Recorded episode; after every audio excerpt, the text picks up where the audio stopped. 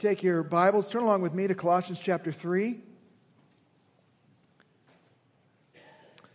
Here in chapter 3 of Colossians, Paul is sharing some important truths for the Christian in regard to their various roles and responsibilities in life. We've seen the Christian at church in chapter 3, verses 8 through 17. And beginning in verse 18, we see the Christian at home. First, with the Christian's roles, rights, and responsibilities in the marriage relationship. The Christian wife in verse 18 and the Christian husband in verse 19. And now in verses 20 and 21, we see the Christian at home with the roles, rights, and responsibilities of children and their parents. Glad to hear the kids are present. The home is the basic building block of society. The home is where our first human relationships are experienced, where we learn to relate to other people. The home is where the next generation is nurtured and shaped.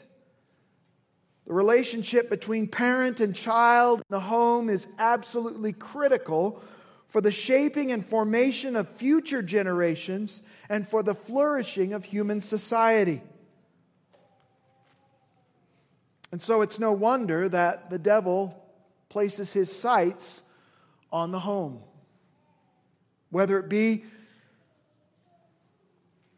bringing difficulty between husband and wife, or whether it be bringing strife between parent and child.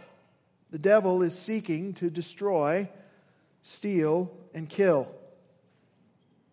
But the Lord Jesus has come that we might have life and have it abundantly. As we'll see in our text this morning, just like our relationships in the church and just like the marriage relationship, the relationship between parent and child must find itself submitted to the Lord Jesus Christ. When we come to realize our sin and come to realize Jesus as our only hope of salvation, and we place our faith and trust in Him, we're not only saved from our sins and from God's wrath, but we are saved unto a new life, a new way of living, a new way of thinking, a new way of relating to others. And that affects every realm of life. And it affects the Christian home. The instruction that we see in our text this morning to parents and children is an application of the larger principle stated in chapter 3 and verse 17. Look there with me. Paul says, Whatever you do in word or deed, do all in the name of the Lord Jesus, giving thanks through him to God the Father. Whatever you do, in word or deed, do all in the name of the Lord Jesus. So, what does it look like as a child in the home to do all that you do in the name of the Lord Jesus? What does it look like for a parent with children in the home to do all in the name of the Lord Jesus?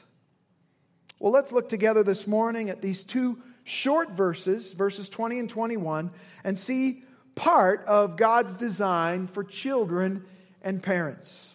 Colossians chapter 3, verses 20 and 21. The Apostle Paul continues and writes, he says, Children, be obedient to your parents in all things, for this is well pleasing to the Lord. Fathers, do not exasperate your children so that they will not lose heart. This is God's holy word graciously given to us. Let's pray together. Our Heavenly Father, we thank you that you relate to us in parent child terms.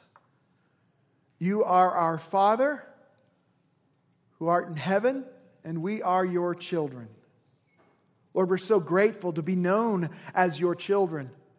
How gracious and good and kind you are to make us your children, to cause us to be born again to a living hope, born again in your household, born again to live under your fatherhood. Thank you, Lord, for leaving us your designs for the Christian home, for what our home life should look like, how we should behave as children living in the home, and how we as parents should raise our children. Lord, you haven't left us in the dark, but you have revealed to us the way that is good, right, and true, the way that will lead to our blessing and our flourishing as your special creation. Lord, help us to give heed to your word. Forgive us, Lord, for thinking that we know better. Forgive us, Lord, to looking to experts who tell us things that, frankly, contradict your word. Lord, help us to humble ourselves under your mighty hand, that you might exalt us in due time. Help us to listen and heed your word this morning. Lord, we know this will result in good for ourselves, for our home life, for our church, and for the world.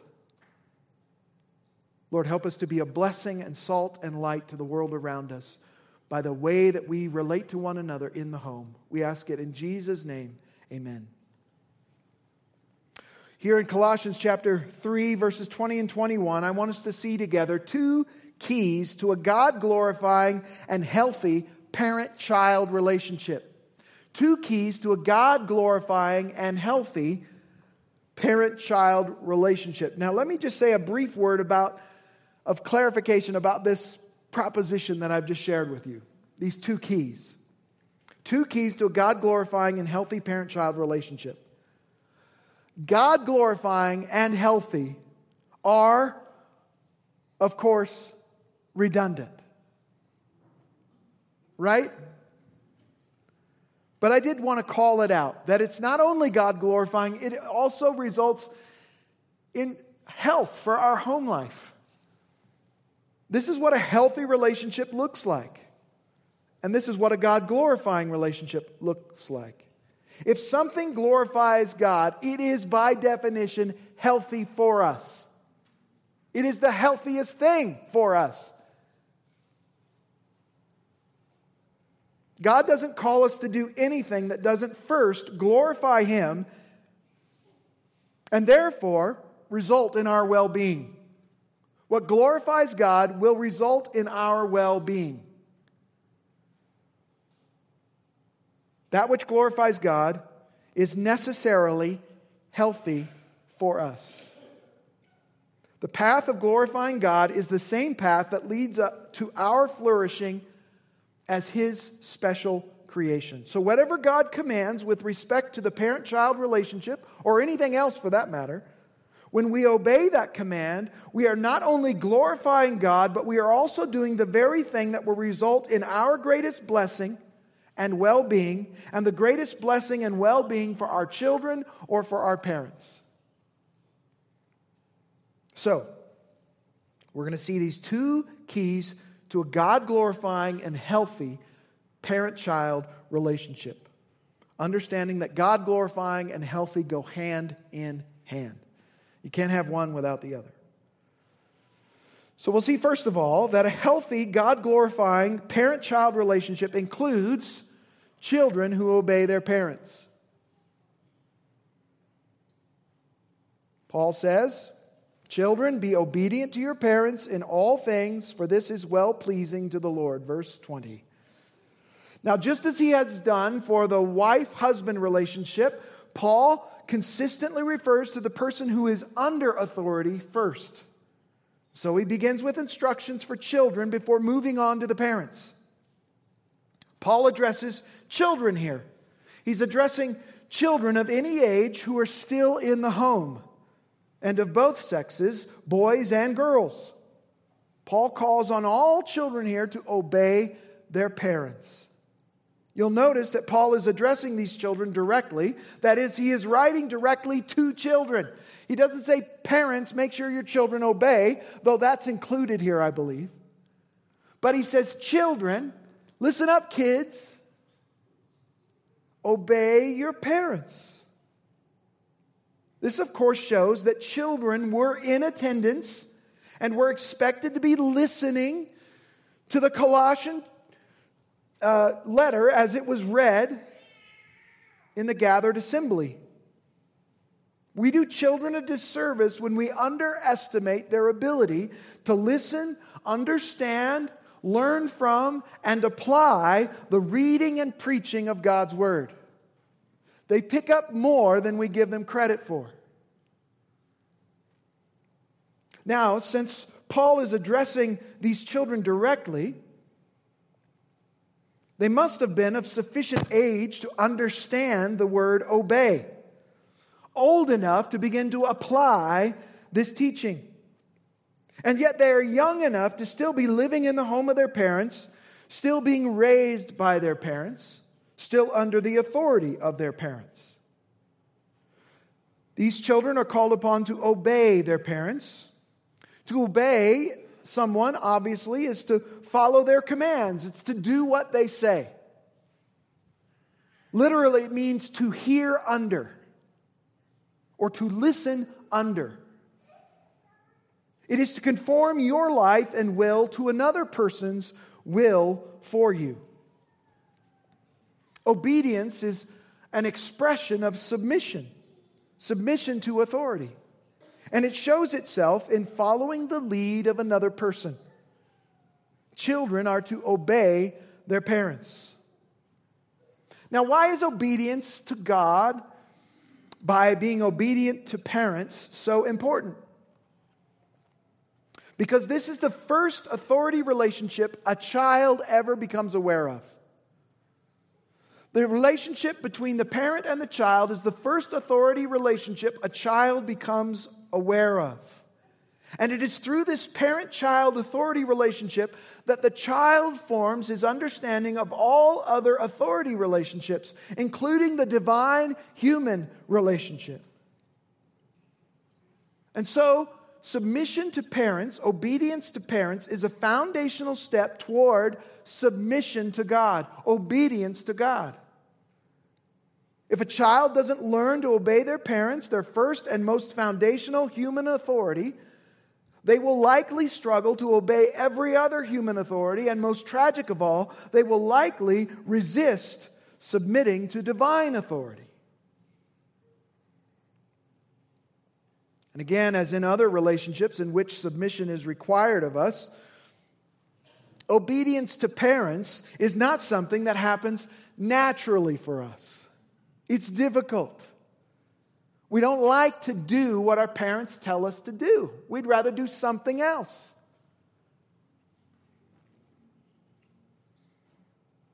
In fact, disobedience actually comes quite naturally for us. We're quite good at it, we're quite skilled. In fact, we're quite skilled at appearing to obey while disobeying. We're crafty that way.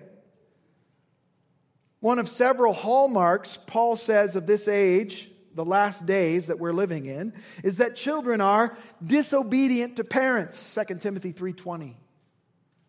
It's part of what marks a fallen age, a fallen world, is that children will not obey their parents.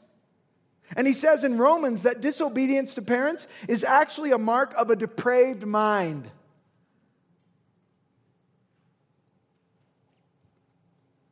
Now, let me try to clarify just a little bit what obedience includes. What does it mean to obey, kids? To truly obey is to do what we're told, when we're told, the way we're told, with the right heart attitude, and with the right motivation to please the Lord. It, just to illustrate that a little bit, it's kind of like the little girl who was told by her parents repeatedly to sit down, sit down, sit down. And she resisted and whined and cried the whole time, and she stamped her feet in defiance. And finally, after repeated commands by her parents, the little girl reluctantly sat down in a huff and with folded arms said, I may be sitting down on the outside, but on the inside, I'm standing up. Well, biblical obedience is not sitting down on the outside, but standing up on the inside. To truly obey is to do what we're told, when we're told, the way we're told, with the right heart attitude in order to please the Lord. So let me break that down just a little bit. To, to obey, to truly obey, to biblically obey, is to do what you're told, to do exactly what you're told, and to do it completely. Make your bed does not simply mean wad your covers up and throw them on your bed. It means to make your bed. Whatever your mother or father mean by make your bed is implied in the command, make your bed. Obedience begins by doing what we're told. It also means that we do what we're told when we're told. True obedience does not say, I'll do it in a minute. I'll do it in a little bit. I'll do it later. True obedience steps into action immediately and without delay. Not only what you're told, when you're told, but the way you're told. If your mom or dad would like the silverware pointing up when you put it in the dishwasher, then put the silverware pointing up when you put it in the dishwasher. If your dad likes the grass cut in a certain pattern, cut the grass in a certain pattern. Hang on, Dad, I'm coming for you. Don't get over your skis. You're right, though. So we do what we're told, when we're told, the way we're told. We do it with the right heart attitude. True obedience doesn't do any eye rolling. It doesn't grunt or groan or huff and puff. It doesn't slam doors. It doesn't say, Oh, do I have to? It doesn't outwardly obey while inwardly rebel. It does it with the right heart attitude. And it does it with the right motivation. It does it in order to please the Lord. Notice Paul says, For this is well pleasing to the Lord. When we obey our parents, we're doing what pleases the Lord. This is what the Lord wants for your life. This is the path of blessing for your life. This is what pleases God. So when you obey your parents, you are at the same time obeying the Lord, who put your parents in authority over you.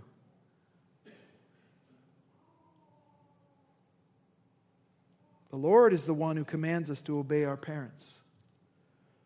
So we can't disobey our parents and at the same time obey the Lord and be pleasing to Him. Your ultimate motivation is not simply to please your parents, but it is to be pleasing to the Lord Jesus Christ. Notice too that Paul says that children are to obey their parents in all things. Not just the things you agree with, not just the things you're happy to comply with, not just the things you want to do, but all things. Children, obey your parents in all things. Now, of course, that doesn't mean obeying your parents if they were to say, ask you to do something sinful. For we couldn't do something sinful and still do what was pleasing to the Lord. Right? Just like all the areas of submission and authority, authority does not have the right, human authority does not have the right to tell us to do something that divine authority has forbidden us from doing.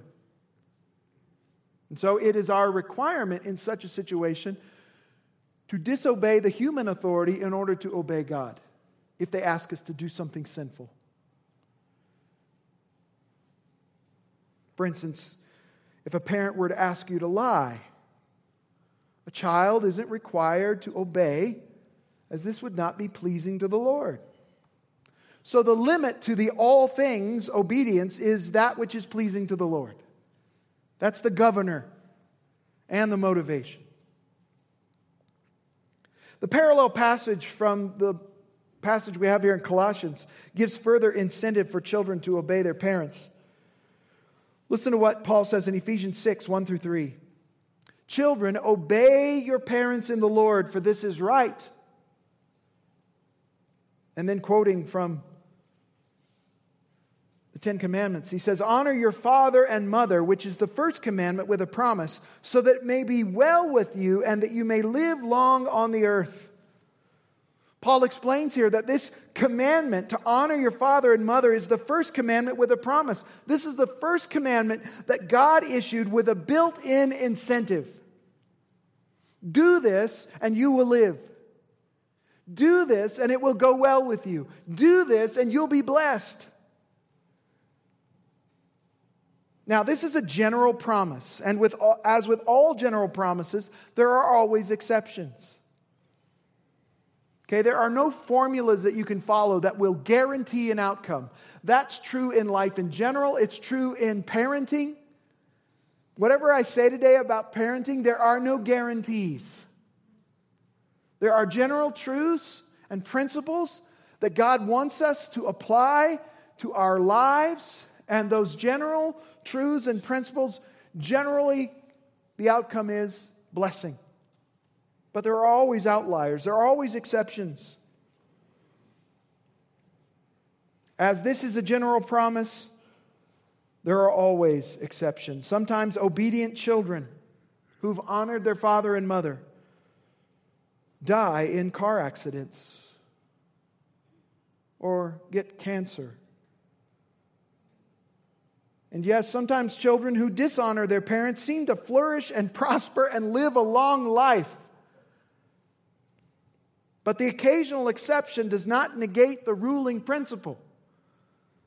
Those who honor their parents will be blessed and will live long on the earth. You want to be, be, be blessed of God? Obey your parents, honor your father and mother. The best way you can start off in life is to start off honoring and obeying your parents.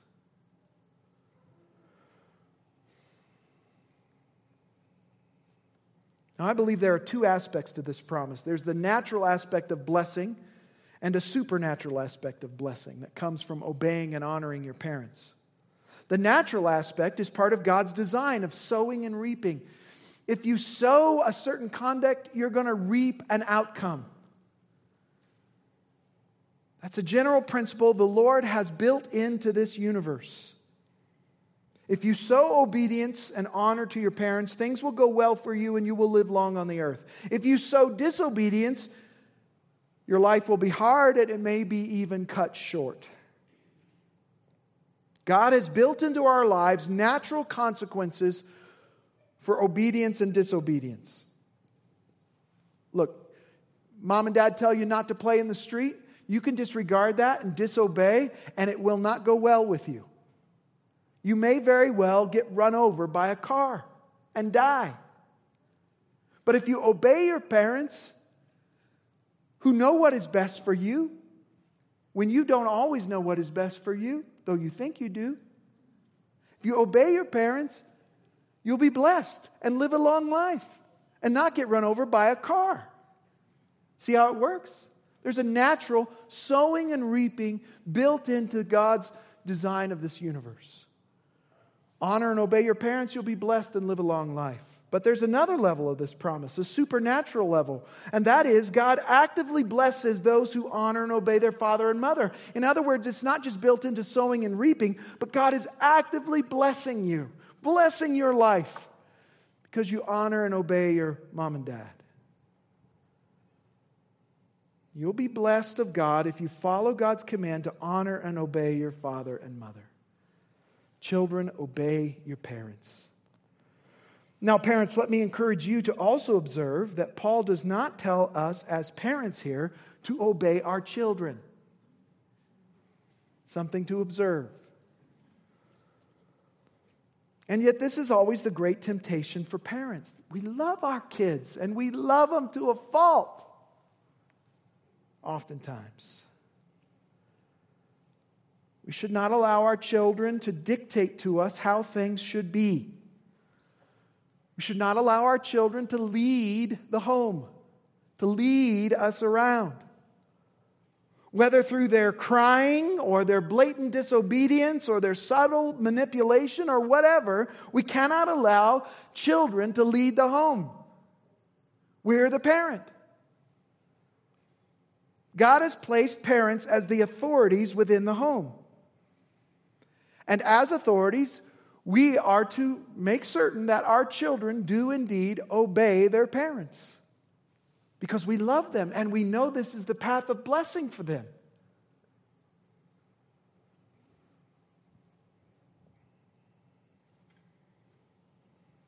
As authorities, parents have the God given right and responsibility to set appropriate boundaries, to make and enforce rules, and determine the overall plans for the home and the decisions for each day and each moment. Ask yourself this, mom and dad who determines what is going to happen most often? Is it dad and mom, or is it junior? And if it's junior, who gets to decide things and have the final say? Then, mom and dad, let me encourage you to take back the leadership of your home. Be the authority God has called you to be, to represent Him to your children. So, the first key to a healthy, God glorifying parent child relationship is children who obey their parents in all things, for this is pleasing to the Lord. Secondly, we can see that a healthy, God glorifying parent child relationship includes parents who do not exasperate their children parents who do not exasperate their children. Paul says here in verse 21 Fathers, do not exasperate your children so that they will not lose heart. Paul turning his attention away from the children now to the parents who are in the position of authority. You'll notice that he actually addresses fathers here, but we shouldn't, by this, assume that mothers are thereby excluded. Paul is addressing fathers as the head of the home. And sometimes in Scripture, the term father explicitly includes both the father and the mother, as it does in Hebrews 11 23. Father and mother are included when just the father is spoken of. And so while fathers are called out here explicitly and are ultimately responsible to establish the right tone, the right functioning of the home, the right authority, submission, relationships, I believe mothers are included in this instruction as well. After all, it's not like Paul is saying, Fathers, do not exasperate your children, but moms, feel free to go for it. I believe both fathers and mothers are included in this instruction. So I'm going to be talking about parents. And fathers, know that your role is primary. You're a tip of the spear. To exasperate a child is to frustrate the child, it's to irritate the child or embitter the child by our actions or our attitudes as a parent. The result of exasperating our children is said to be that they will lose heart. If we exasperate our children by our unbiblical parenting, we can cause our children to lose heart, making their obedience even more difficult and breaking down our relationship. Again, the parallel passage in Ephesians here is helpful. Ephesians 6 4. Fathers, do not provoke your children to anger but bring them up in the discipline and instruction of the Lord. Instead of exasperating our children, instead of provoking them to anger, we should bring them up in the discipline and instruction. Discipline being correction, instruction being the positive impartation of truth. Don't go that way, son, go this way. Don't do that, daughter, do this instead. Discipline and instruction of the Lord. Unbiblical parenting a casual disregard to God's word and his instructions about the home can exasperate children and make them lose heart and can provoke them to anger, either way, making their obedience far more difficult. Paul is saying, look, parents, these are little lives here and they are precious. They are image bearers. It matters how you treat them. It matters how you speak to them. It matters how you discipline them. It matters how you live with them. And the way you deal with them can produce a very negative, life shaping response. A response of exasperation and anger. So he's warning us here, parents be careful. Don't exasperate them. Don't frustrate them. The way we parent can leave either a positive or negative impression on our children. We are the biggest shaping influence in our children's lives. And that, if that doesn't humble you and make you dependent on the Lord, I don't know what will. It is possible to parent in such a way that we incite our children to anger that they have deep seated resentments and even rage at the way we brought them up. A rebellion in their heart that affects every aspect of their lives. Now, how is it that we as parents can provoke our children to anger? What are some of the things we might do that might provoke them to anger or frustrate them or cause them to be exasperated. Well, in his book, The Heart of Anger, Lou Priolo shares 25 ways to provoke your child to anger. I'm not going to give you all 25. I want to give you the top 10, or what I, what I think is maybe the top 10. 10 ways to provoke your child to anger. In other words, 10 things not to do, right? This is not what we want to do as parents. 10 ways to provoke your child to anger. First of all, consistently fail to model God's design in marriage. D- disregard the authority structure there and the submission structure there. Disregard God's design that the husband and wife be one flesh and be devoted to each other, that that would be the priority human relationship. You want to provoke your children to anger? Dads, disregard and mistreat the children's mother. Mothers, make your priority relationship your children and not your husband. That can provoke your child to anger because they don't see the biblical model played out before them, where the husband and wife are one flesh, operating, operating together as a loving unit, unified under God's authority and God's blessing. Secondly, make the child the center of the home. Well, you say, well, how could that provoke them to anger? Well, there is going to come a time when the child can't be central and they will resent it.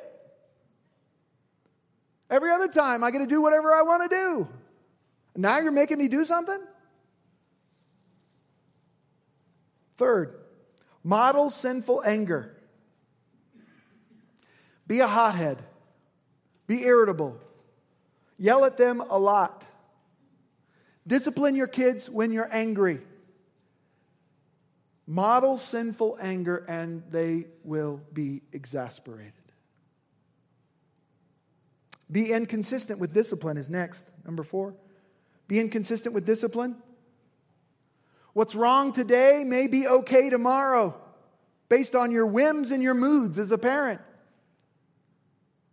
So the child doesn't know what, what day we dealing with now. What mood is mom or dad in? Be inconsistent with discipline and you'll definitely frustrate your children. Likewise, treating one child more leniently than another, showing favoritism, is another way to be inconsistent with discipline. Showing favoritism is one of the most dangerous things we can do as parents.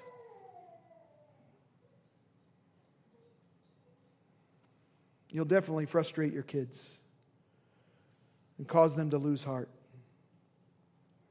Fifth, create and enforce double standards. Another way to frustrate your kids. Do as I say, kids, not as I do.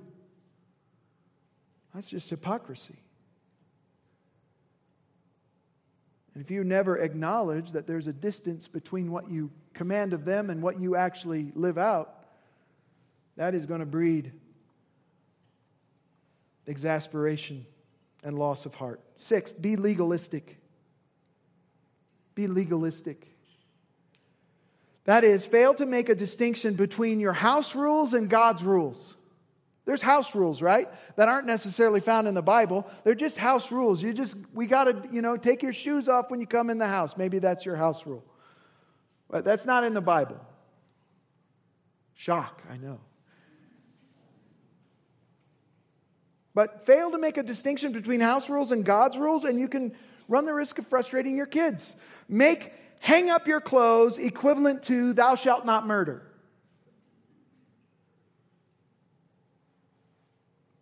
You see, house rules can be appealed, house rules can be altered, house rules can be rescinded, but God's rules cannot.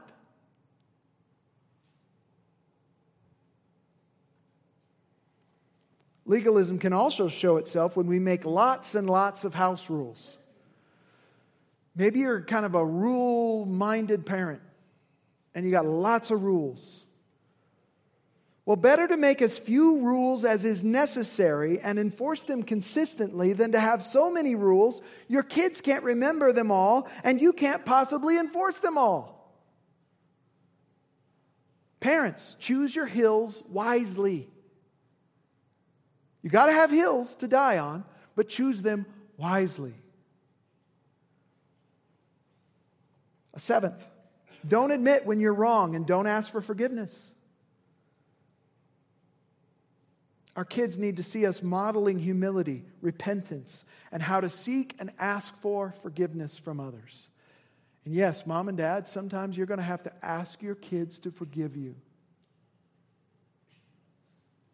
But what a model for them of the way we're supposed to treat one another of what it looks like, even for authorities, for those who are in authority.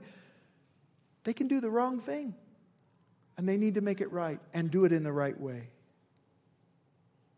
But never admit that you were wrong and never ask for forgiveness, and you'll be sure to frustrate your kids. Number eight, constantly find fault. Nitpick. Compare them to others. Say they were, you wish they were more like this guy or that kid, or their brother or their sister. Ninth, fail to keep your promises. Promise them things and then don't deliver. Crush them. Number 10, spend as little time with them as possible. do that, and you will likely exasperate your children, and they will lose heart, making it even more difficult for them to obey. Fathers, do not exasperate your children so that they will not lose heart. Dads and moms, one of the best things you can do for your children is to live out in front of them a biblical theology. In other words, bring them up in the nurture and instruction of the Lord, in the discipline and instruction of the Lord. And so, this would be my challenge for you, parents, today. Be ever growing as a mom or a dad in your understanding of biblical anthropology. We're all theologians, right? Hey, we're all theologians, is that right? We are. We all have beliefs about God, beliefs about the world, beliefs about who man is and what went wrong in the world and how to make it right. We're all theologians. So, parent, mom, dad, be ever growing in your understanding of biblical anthropology. What is man? Because guess what? Those little babies in your home are people. And the Bible tells us who we are. The Bible tells us that that little one in your home is made in the image of God and is deserving of dignity and respect and protection from day one in the womb. There is absolutely no place in the Christian home for verbal or physical abuse of any kind. Be ever growing in your understanding of biblical anthropology. Who is this little one? They are a gift from God. That God has, they're not, they're not my kid. They're the kid that God has entrusted to me. I'm a steward of what He has entrusted to me. And it's required of stewards that they be found what? Faithful. Be ever growing in your understanding of biblical anthropology. Next, mom and dad, be ever growing in your understanding of biblical hamartiology. Now, that's a big word. Everybody say hamartiology. Good. It means the doctrine of sin. You got to know about the doctrine of sin in your home. Just go to the mirror or ask your wife. She'll tell you. Yes, little Johnny is made in the image of God, but he's also a sinner from the day he was born. He's cute and sweet and cuddly, but he is a rebel at heart. As we all are. Expect this, mom and dad. Plan on it, plan for it, and respond to that rebellion that's bound up in the heart of a child biblically. And that means discipline. Discipline has got to be a part of our parenting if we're going to be faithful parents. And our discipline must at times include spanking. As Christian parents, faithful parenting will require us at times to apply the rod of correction to the seat of learning.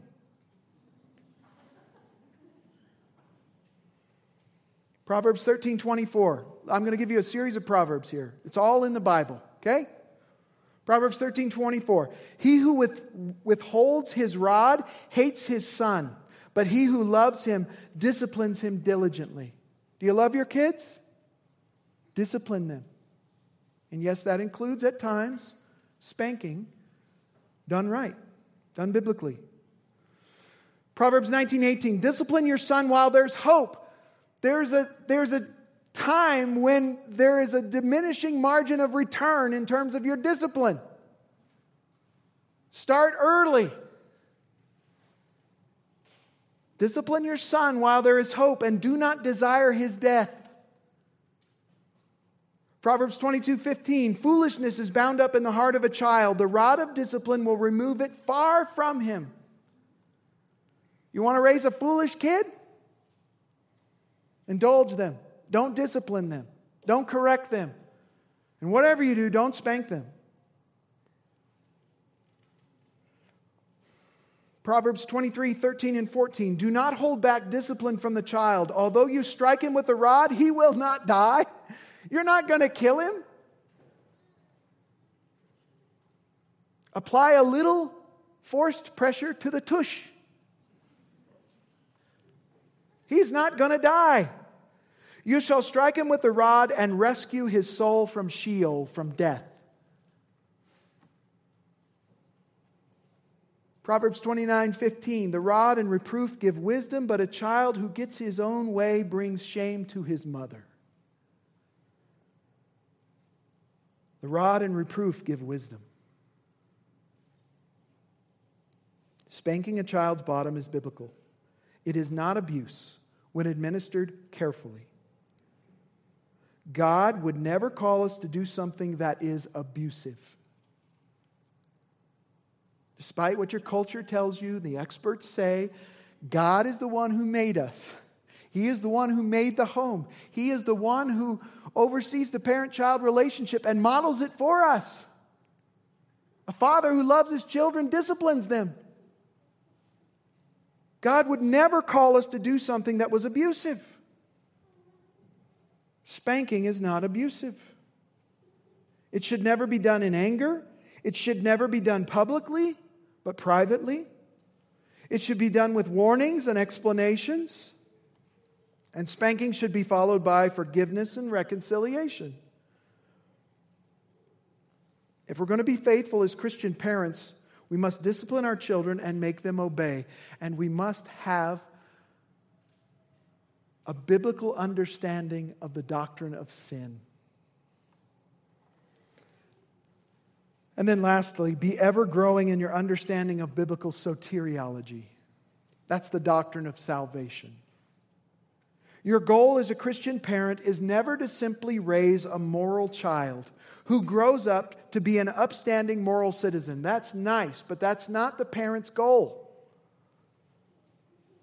Because as merely moral, upstanding citizens, they will someday die and face their Creator. And merely moral citizens don't go to heaven, they go to hell. Your goal as a Christian parent is always to point your child to Jesus Christ. Your goal for them is not behavior modification, but heart regeneration. That's their greatest need. Your goal is not to make them obey so that life is easier for you and so that you're not embarrassed in public, but it is to shepherd their hearts and help them to see that they are sinners in need of a Savior, just like mommy and daddy are.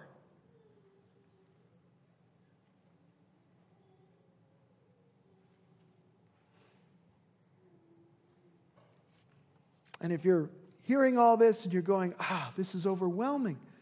I've already failed. I've already blown it as a parent. I've blown it as a child. I've disobeyed my parents countless times.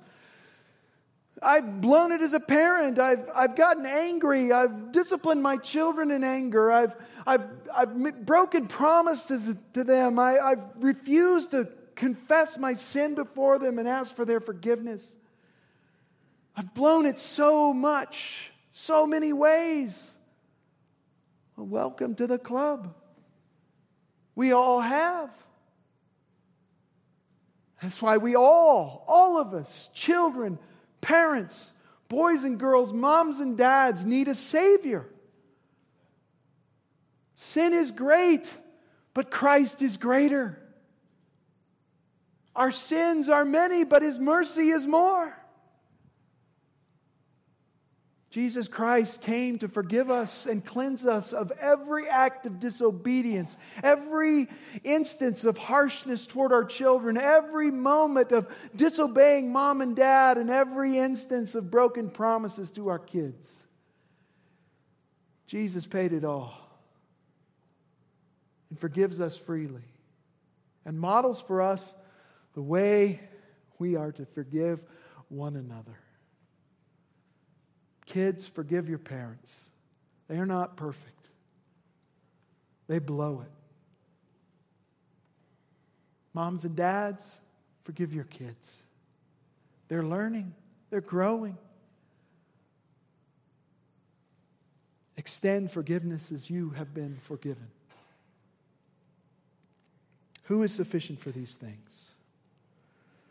If you feel that way, parent, well, that's exactly where you need to be in the place of humility.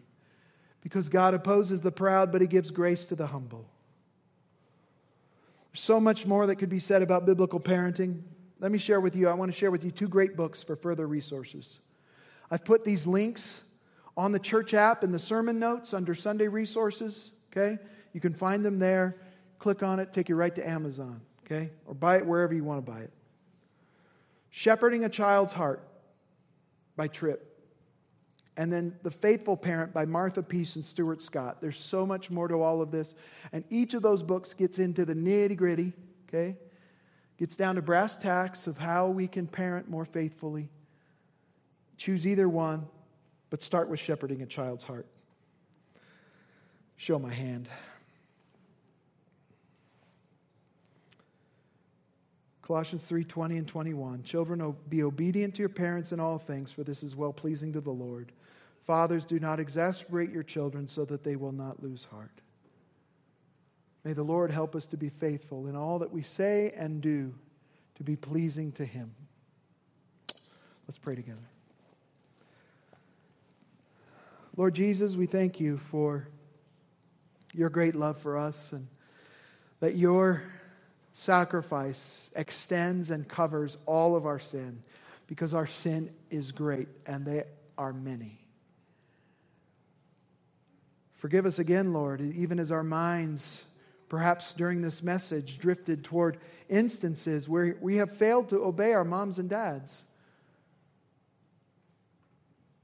Instances where we as parents have, have failed our children and have exasperated them and maybe caused them to lose heart. Forgive us, Lord. Help us to make it right with our kids as well. To have the courage to say, you know what? Dad didn't handle that right and what I said hurt you, would you please forgive me? Lord, make us moms and dads that point our kids first and foremost to you, Lord Jesus. We need you as parents, our kids need you. It's our only hope in this life and in the next. So we ask this in Jesus' name. Amen.